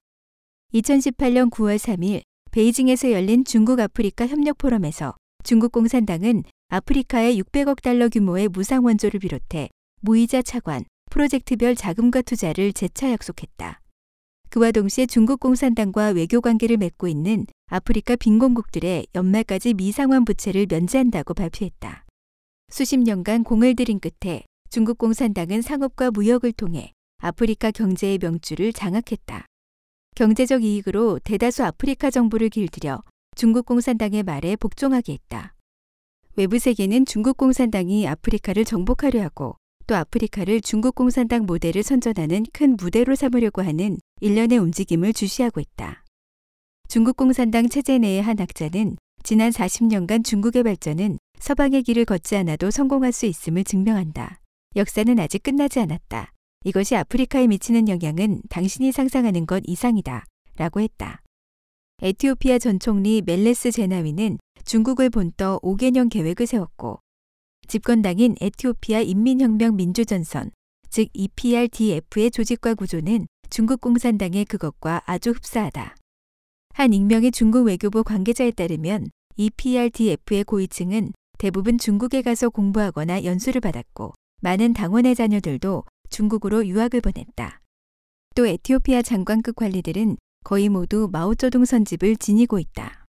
2013년 3월에 열린 브릭스 정상회의에서 에티오피아 총리는 중국을 협력 파트너이자 발전 모델로 삼고 있다고 발표했다.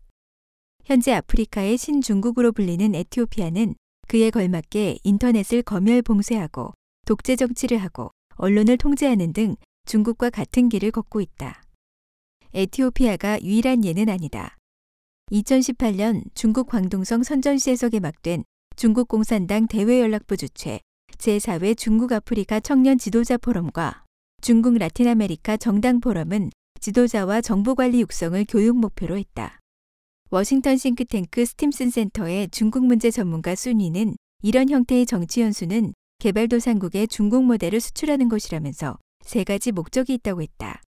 첫째는 중국 공산당의 정권이 합법적이라는 점, 즉 중국 공산당이 중국을 어떻게 성공적으로 관리해 왔으며 이러한 성공이 개발도상국들에 어떻게 복제될 수 있는지를 전 세계에 알리려는 것이다. 둘째는 중국의 발전 경험을 알리려는 것이다. 이른바 국정 운영 경험을 교류한다는 것인데 혁명을 수출하지 않지만 중국의 이데올로기를 수출하려 한다. 셋째는 양자 교류를 강화하려는 것이다. 5. 라틴 아메리카의 침투에 미국을 위협하다. 미국과 지리적으로 가까운 라틴 아메리카는 역사적으로 미국의 영향권 내에 있었다. 20세기 중반 공산주의 물결이 세계를 휩쓸었을 때 라틴 아메리카에도 많은 사회주의 정권이 등장했지만 그러한 외부 영향은 미국에 결코 위협이 되지 않았다. 구소련이 해체된 후 중국 공산당이 라틴 아메리카를 넘보기 시작했다. 남남 협력이라는 깃발을 내걸고 경제, 무역, 군사, 외교, 문화 등의 분야에 전방위적으로 침투했다. 베네수엘라, 쿠바, 에콰도르, 볼리비아 등 라틴 아메리카의 많은 나라가 정치적으로 강한 반미 입장을 고수하고 있다. 중국 공산당은 이를 10분 활용해 이들 국가와 미국 사이를 이간질하고 반미 감정을 부추겼다. 이로 인해 중국 공산당이 얻는 이익은 두 가지다. 하나는 미국이 이 지역에서 점하고 있는 강점을 약화할 수 있다는 점이다. 또 하나는 중국 공산당이 미국의 뒷마당을 자유롭게 드나들며 이 지역의 사회주의 정권을 지원함으로써 장기적으로 미국에 맞설 수 있는 토대를 마련한다는 점이다. 라틴 아메리카에 대한 중국 공산당의 침투와 영향력은 이미 과거 소련의 그것을 훨씬 뛰어넘었다고 해도 절대 과언이 아니다. 중국 공산당은 우선 대외 무역과 투자를 통해 라틴 아메리카에 대한 영향력을 확대했다. 미국 싱크탱크 브루킹스 연구소의 보고서에 따르면 2000년에 120억 달러에 불과했던 중국 라틴 아메리카 무역 거래액이 2013년에는 2,600억 달러로 20배 이상 늘었다. 2008년 이전에는 중국의 차관 약정이 10억 달러를 넘지 않았지만 2010년에는 370억 달러에 달했다. 중국은 2005년부터 2016년까지 라틴 아메리카에 1,410억 달러 규모의 차관을 제공하기로 약속했다. 중국의 차관은 현재 세계은행과 미주개발은행의 대출 총액을 넘어섰다. 이와 함께 중국은 2025년까지 라틴 아메리카에 2,500억 달러를 직접 투자하고 중국과 라틴 아메리카의 양자 무역 총액을 5천억 달러로 늘리기로 약속했다. 라틴 아메리카는 현재 중국의 투자국 중에서 투자 규모가 아시아 다음으로 큰 지역이다. 상당수의 남미 국가들로서는 중국이 가장 중요한 수출국이다. 중국은 라틴 아메리카의 3대 경제국인 브라질, 칠레, 페루의 최대 수출 시장인 동시에 아르헨티나, 코스타리카, 쿠바의 두 번째로 큰 수출 시장이다. 에콰도르의 도로 건설에서부터 파나마의 항구, 더 나아가 칠레와 중국을 연결하는 광섬유 케이블 건설에 이르기까지 전체 라틴 아메리카 지역에 미치는 중국의 영향력은 상당하다. 중국 공산당은 라틴 아메리카를 중국의 자원기지로 만드는 데 주력해왔다. 예를 들어 중국 최대 철강 업체인 바오강 그룹은 브라질에 거액을 투자했고 베이징 소재 대형 제철 기업 서우강은 페루의 철광을 통제하고 있다. 중국 공산당은 또 에콰도르의 석유에 눈독을 들이고 베네수엘라의 연료와 금광에도 큰 관심을 보였다. 중국 공산당은 라틴 아메리카의 인프라에 대거 투자했다. 중국 공산당은 아르헨티나에서 식량을 운송하는 항구에 2,500만 달러, 아르헨티나와 칠레를 연결하는 도로 건설에 2억 5천만 달러를 투자하기로 약속했다. 중국 공산당은 군사적으로도 라틴 아메리카에 대한 침투 수위를 꾸준히 높이고 심화했다. 미중 경제안보 검토위원회의 조단 윌슨 연구원에 따르면 2000년 이후 중국 공산당의 무기 판매 양상이 저가 무기에서 고성능 무기로 바뀌면서 2010년 수출액이 1억 달러에 이르렀다. 특히 2004년 이후 라틴 아메리카에 대한 무기 수출액이 큰 폭으로 상승했다. 무기 수출 대상국은 모두 베네수엘라 등 반미 성향의 정권이다. 이 단계에서 중국 공산당의 군사훈련 지원도 뒤따랐다. 2015년 베이징에서 열린 중국 아르헨티나 정상회의에서 합의한 내용이 실행되면 양국의 군사협력이 새로운 단계에 진입하게 될 것이다. 여기에는 첨단 고가 제품을 공동 생산하고 중국 공산당이 아르헨티나 국경 내에서 남반구에 첫 우주 추적 관제소를 설립하고 아르헨티나 공군에 총 5억에서 10억 달러 규모의 중국제 전투기를 배치하는 등의 프로젝트가 포함된다. 2014년 중국 공산당이 라틴 아메리카 국가들에 수출한 무기 총액은 1억 3천만 달러를 상회했다. 중국 공산당과 라틴 아메리카 간의 외교, 경제, 문화 및 군사 관계가 신속히 발전했다. 2015년 중국 공산당의 국방 백서는 중공군이 해외 이익을 효과적으로 보장하기 위해 지역 및 세계 안보 협력에 적극적으로 참여할 것을 요구했다. 외교적으로는 중국 공산당의 포섭과 위협으로 파나마, 도미니카, 엘살바도르 등 일부 국가와 지역이 중화민국과 단교하고 중국 공산당의 품에 안겼다. 파나마는 2017년 6월 중국 공산당과 수교를 선언하고 중화민국과 1세기 넘게 유지해온 외교 관계를 마감했다. 중국 공산당은 3년 전부터 적극적으로 항구, 철도, 고속도로 등 파나마 인프라에 대한 투자 계획을 세웠고 총 투자액은 약 240억 달러에 달했다. 중국 공산당은 이미 세계적으로 중요한 전략적 의미를 지닌 파나마 운하 양단의 통제권을 확보함으로써 미국 뒷마당에 영향을 미칠 가능성이 있다. 중국 공산당은 또 엘살바도르 라우니온 항에 300억 달러 가까이 투자했다.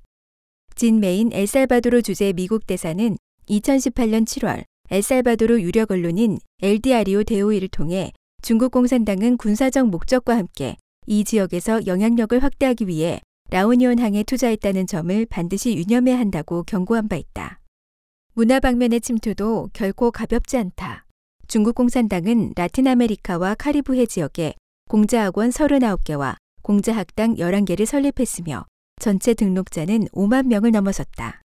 공자학원은 중국 공산당의 스파이 기구로 확인됐는데 중국 전통 문화를 공유한다는 명분으로 공산당의 당문화와 이데올로기를 수출해 세계를 세뇌하고 있다. 중국 공산당은 라틴 아메리카에 광범위하게 침투했고 그것은 곧 미국의 심각한 위협이 될 것이다. 중국 공산당은 경제적 군사적 지원을 이용해 이들 나라를 중국 공산당의 세력권에 끌어들이고 국가 정책을 통제해 미국과 맞서게 할 수 있다. 건설 중인 운하, 항구, 철도 및 통신 설비는 모두 중국 공산당의 세를 확장하고 세계 패권을 차지하는 데 중요한 도구가 될 것이다. 6. 군사력을 강화해 미국에 도전하다. 2018년 주하이 에어쇼에서 처음 공개된 차이홍 CH-7 전투용 스텔스 무인기는 군사 전문가들의 이목을 집중시켰다. 중국 공산당의 차이용 시리즈 전투기는 중국이 후발주자의 이점을 이용해 전투용 드론 개발 기술을 따라잡았음을 의미한다. 차이용 4 무인기는 이미 요르단, 이라크, 투르크메니스탄, 파키스탄 등 여러 나라의 전투용 드론 시장을 독식했다. 이들 국가가 서방의 무기 수출 제한에 묶여 미국의 무인 전투기를 구매할 수 없었기 때문이다.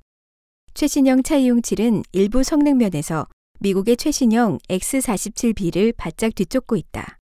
한 군사 전문가는 중국 공산당이 최신 CH-7을 선보이기에 급급해 시험 비행도 하지 않은 상태에서 주하이 에어쇼에서 공개한 사실을 확인했다.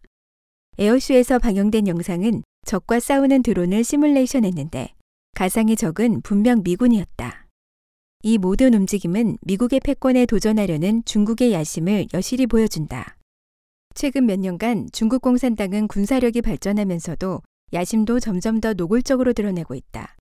2009년 미국 해군 정보 수집 함정 임페커블이 남중국해에서 해양조사 임무를 수행하는 동안 중국 선박들이 가까이 접근해 소란을 일으킨 적이 있다.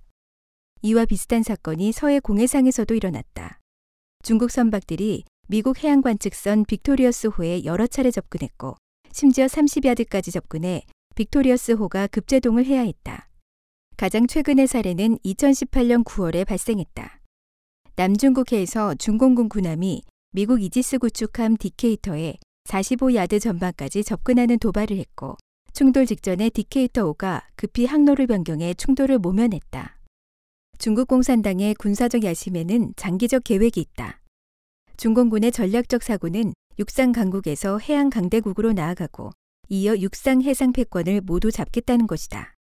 1980년 중국 공산당은 적극 방어를 전략 방침으로 정하고 대규모 국토 방어 작전에 돌입했는데 여전히 소련군을 주요 작전 대상으로 삼았다.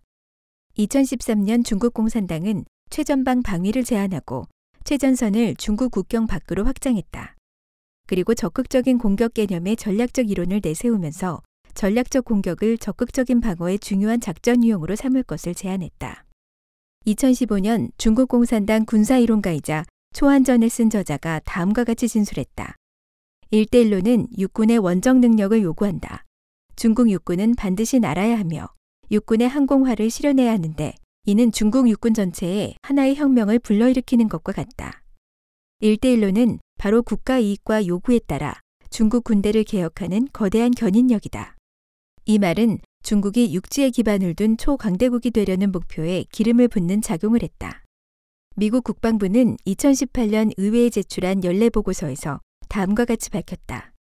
해양을 중시하고 해외 이익을 지키려는 중국의 관심은 인민해방군, 즉 PLA를 점점 더 국경과 인접 지역 너머로 내몰았다. 이는 중국 해군의 발전 초점을 근해 방어에서 근해 방어와 공해 보호를 함께 수행하는 방향으로 바꿔 작전 범위를 확대함을 의미한다. 중국의 군사 전략과 군을 개혁하는 것은 역사적으로 육지를 중심으로 했던 전략에서 벗어나고 있음을 반영한다. 마찬가지로 잠재적인 충돌을 중국 영토에서 멀리 이동시킬 전방 방어에 대한 전략적 사상은 PLA 전략가들이 점점 더 세계적인 역할을 구상하고 있음을 시사한다.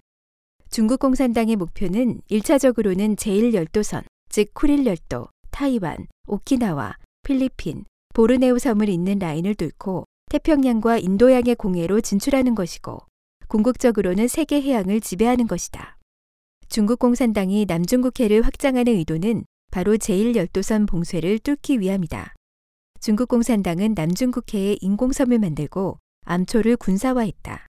그리고 공항, 해안기지 항공기, 미사일 등을 배치했다. 현재 남중국해에서 전략적으로 중요한 피어리 크로스 암초, 수비 환초, 미스치프 환초 등 세개 암초에 대함 순항 미사일과 지대공 미사일, 공항 등이 배치돼 있다. 이 섬들은 근본적으로 군사적 충돌 시 사용할 수 있는 북박이 항공모함으로 탈바꿈했다. 전략적 측면에서 중국 공산당 해군은 제1열도선을 돌파하고 나아가 공해상에서 싸울 수 있는 작전 능력을 갖추기 시작했다. 2016년 3월 스티브 베넌 전 백악관 수석 전략가는 미국과 중국이 군사적 충돌로 치닫고 있다며 5년에서 10년 안에 남중국해에서 전쟁을 할 것이다. 그건 의심의 여지가 없다고 했다. 전 미 육군 대령이자 군사평론가 로렌스 셀리는 중국은 이제 북인도양에서도 지배력을 확보하기 위해 비슷한 프레임으로 남중국해를 넘어 국제적 영향력을 확대하려 하고 있다. 이러한 시도를 허용한다면 중국은 세계 GDP의 절반을 점하는 지역에서 힘을 행사할 수 있는 무죄의 지위를 얻게 된다고 했다. 남중국해 문제는 지역적인 영해 분쟁이 아니라 전 세계적인 전략적 의미를 지닌다. 매년 거의 5조 달러 규모의 화물이 남중국해를 거쳐 운송된다. 중국의 경우 해상 실크로드가 남중국해에서 시작되며 원유 수입량의 80%가 이 지역을 통해 운송된다. 하지만 남중국해의 지역 평화는 제2차 세계대전 이후 미군과 동맹국들에 의해 유지돼 왔다. 이는 미국과 일전을 준비하는 중국 공산당을 좌불안석하게 하는 요인이다. 중국 공산당은 남중국해를 경제 발전과 추가 군사 확장 전략을 보장하는 핵심 지역으로 보고 있기 때문이다.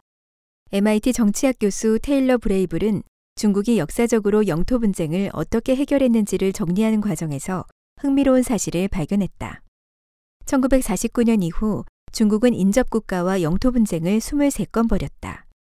그중 17건이 해결됐는데 이 17건 중 15건은 베이징이 크게 양보했다. 그러나 남중국해 문제에서는 전혀 다른 모습을 보였다. 1950년대 중국 공산당 해군이 극히 약했던 때부터 이 지역에서만은 논쟁의 여지가 없는 주권을 주장해왔다. 그러한 절대적이고 강경한 발언은 다른 영토 분쟁에서는 결코 나타난 적이 없다.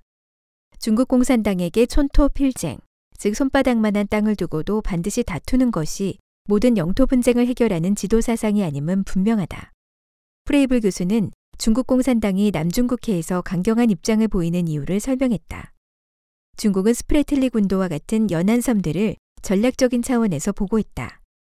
이들 섬을 통해 천연 자원을 포함한 인접 해역에 대한 영유권을 주장할 수 있고 심지어 외국 해군 함정의 일부 활동을 통제할 수 있다. 이 남중국해 섬들은 또 군사적으로 적의 움직임을 경계하는 최전방 진지가 될 수 있다. 또한 이 지역을 통제하면 남중국해에서 서태평양으로 진입하는 중국 잠수함을 다른 나라들이 추적하는 것을 막을 수도 있다.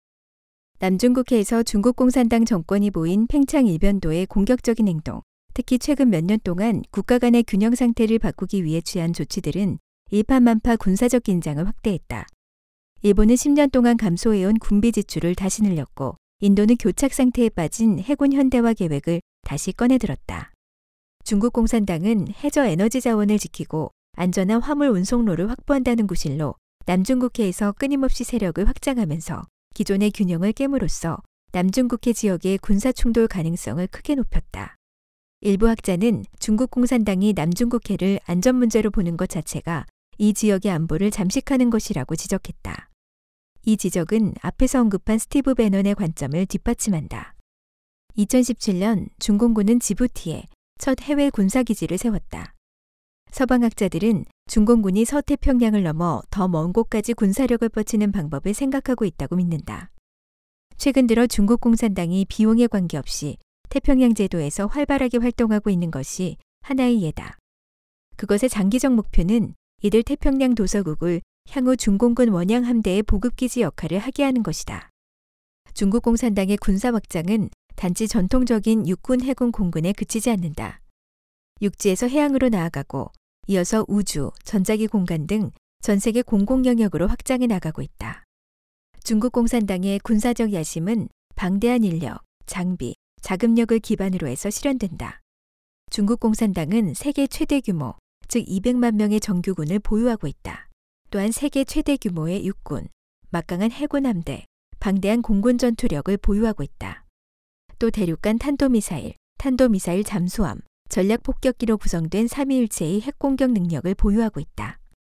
중국 공산당은 또 중국 군사위원회의 통일 지휘를 받는 170만 명의 무장경찰 부대와 거대한 예비역 민병 부대를 갖고 있다.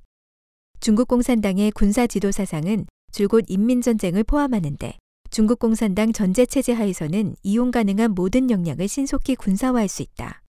이는 수많은 해외 중국인과 십수억 본토 중국인이 민병이란 이름으로 언제든지 군사 조직에 편입될 수 있다는 의미다. 중국의 경제 총량은 1997년에서 2007년 사이 빠르게 증가했다. 중공은 경제력을 바탕으로 군비를 빠르게 확충하고 군사 장비를 업그레이드했다. 2020년에는 중국 공산당 육군이 현대화된 주력 전차 5,000대를 보유할 것으로 예상된다. 해군은 최소한 항모 두 척을 보유할 것으로 전망된다. 공군 전투기는 이미 90%가 4세대로 바뀌었고 심지어 5세대 전투기까지 보유하기 시작했다. 2008년부터 2017년까지 중국 공산당의 국방 예산은 연평균 6% 증가해 2017년에는 1,543억 달러로 세계 2위를 차지했다. 외부 세계는 중국 공산당의 실제 군비 지출이 공식 발표보다 두 배 더 많을 것으로 추정한다. 그뿐만 아니라 중공군의 군사력은 군비 규모로는 가늠할 수 없다. 왜냐하면 중국 공산당은 무상으로 수많은 민간 설비와 인력을 동원하고 또 산업 시스템 전체를 군수 목적으로 이용할 수 있기 때문이다. 그러므로 중공군의 진정한 군사 장비의 위력은 공식적으로 발표하는 데이터나 외부 세계에서 추정하는 예상치를 훨씬 뛰어넘는다. 중국 공산당은 2020년까지 베이더우 항법위성 30여 기로 구성된 글로벌 시스템을 구축해 글로벌 GPS 군사 위치 추적 능력을 갖출 예정이다. 차이홍 시리즈 무인 스텔스기를 대량 생산하는 단계에 들어서면 중국 공산당은 더 많은 전술적 구상을 할 수 있다. 예를 들어 대량의 무인 전투기를 동원해 대만 해협에서 전술적 우위를 확보할 수 있다. 또한 대량의 무인 항공기가 위성과 인공지능의 통제하에 군 장비 클러스터를 형성하면 양적 우세와 저비용 이점을 발휘하기 쉽고 국지적으로 비대칭 전쟁 수행 능력을 끌어올릴 수 있다. 주하이 에어쇼에서 화려하게 등장한 제20 스텔스기는 미국 F-22 복사판으로 불리고 젠 31은 F-35를 빼닮았다. 이 모든 것은 중공군이 신세대 전투기에서 미국과 격차를 줄여가고 있음을 보여준다. 이외에도 중국 공산당은 각종 첩보전으로 미국의 기술력을 따라잡고 있다. 최근 일부 보고서에 따르면 미국에 침투한 해킹의 90% 이상이 중국에서 왔으며 중국 공산당의 사이버 해커들이 미국 대기업과 군에 침투해 중국이 독자적으로 개발할 수 없는 기술과 지식을 훔쳤다. 중국의 드론 기술은 바로 미국에서 훔친 것이다. 전술적으로 중국 공산당은 비대칭 작전 능력에 열광한다. 미국의 인도태평양 사령부 신임 지휘관 필립 데이비슨 대장은 중국을 동등한 경쟁자로 묘사했다. 중국은 미국의 화력을 1대1 비율로 맞추려는 것이 아니라 대한 미사일 사용과 잠수 함전 능력 등 결정적인 비대칭 능력을 구축해 미국을 따라잡으려 하고 있다. 그는 중국과의 미래 충돌에서 미국이 승리한다는 보장은 없다고 경고했다. 중국 공산당은 자체적으로 개발한 둥펑 21D 미사일, 즉 미 항공모함을 겨냥한 대함 탄도 미사일로 저격수와 유사한 방식으로 대항한다. 중국 공산당은 2018년 항공모함 킬러로 알려진 잉지 YJ-12B 초음속 대함미사일을 공개했다. 이 순항미사일이 초저고도로 비행해 미 항공모함을 요격할 수 있을 것으로 판단한 중국 공산당은 서태평양에서 반경 550km에 달하는 구역을 미 항공모함의 죽음의 금지 구역으로 설정했다. 즉 이 미사일은 미국의 개입을 반대하고 구역 내 진입을 저지하는 중요한 군사적 수단이 됐다. 중국 공산당은 군사력을 확대한 후 북한과 중동의 불량배 정권 등 세계 독재 정권을 무장시켜왔다. 군사 동맹을 확대하는 동시에 미국의 군사 역량을 분산 약화하는 전략이다. 중국 공산당은 전 세계에 반미 감정을 부추기고 반미 정권들과 연합해 쉽게 패권 야욕을 실현하려 한다. 그와 동시에 중국 공산당은 무제한 전쟁과 같은 테러리즘 군사 이론을 고취한다. 전쟁은 우리와 멀지 않고 그것은 중화세기, 즉 중국이 세계를 주도하는 시대의 산파다. 라며 전쟁을 옹호한다. 죽은 자는 역사 발전의 원동력이라는 말로 폭력과 테러를 신성시한다. 또한 전쟁권이 없이는 발전할 권리도 없다. 한 나라의 발전은 다른 나라의 위협이 된다. 이것이 세계사의 일반적인 규칙이다. 라는 말로 침략을 정당화한다. 중국 국방대학교 방위학원 주청우 원장은 공개 발언에서 만약 미국이 타이완 해협에서 전쟁에 개입하면 중국은 선제적으로 핵무기를 사용해 미국 도시 수백 개를 평지로 만들 것이다. 설사 중국 시안 동족이 초토화되더라도 마다하지 않는다고 했다. 이는 중국 공산당의 야심을 공개적으로 드러낸 것이자 국제사회의 반응을 테스트한 것이다. 여기서 반드시 알아야 할 것은 중국 공산당의 군은 정치를 위해 복무하며 중국 공산당의 군사적 야심은 그들의 야심 중 일부에 불과하다는 점이다. 중국 공산당의 의도는 경제와 군사적 힘을 바탕으로 공산주의 이데올로기를 전 세계에 강요하려는 것이다.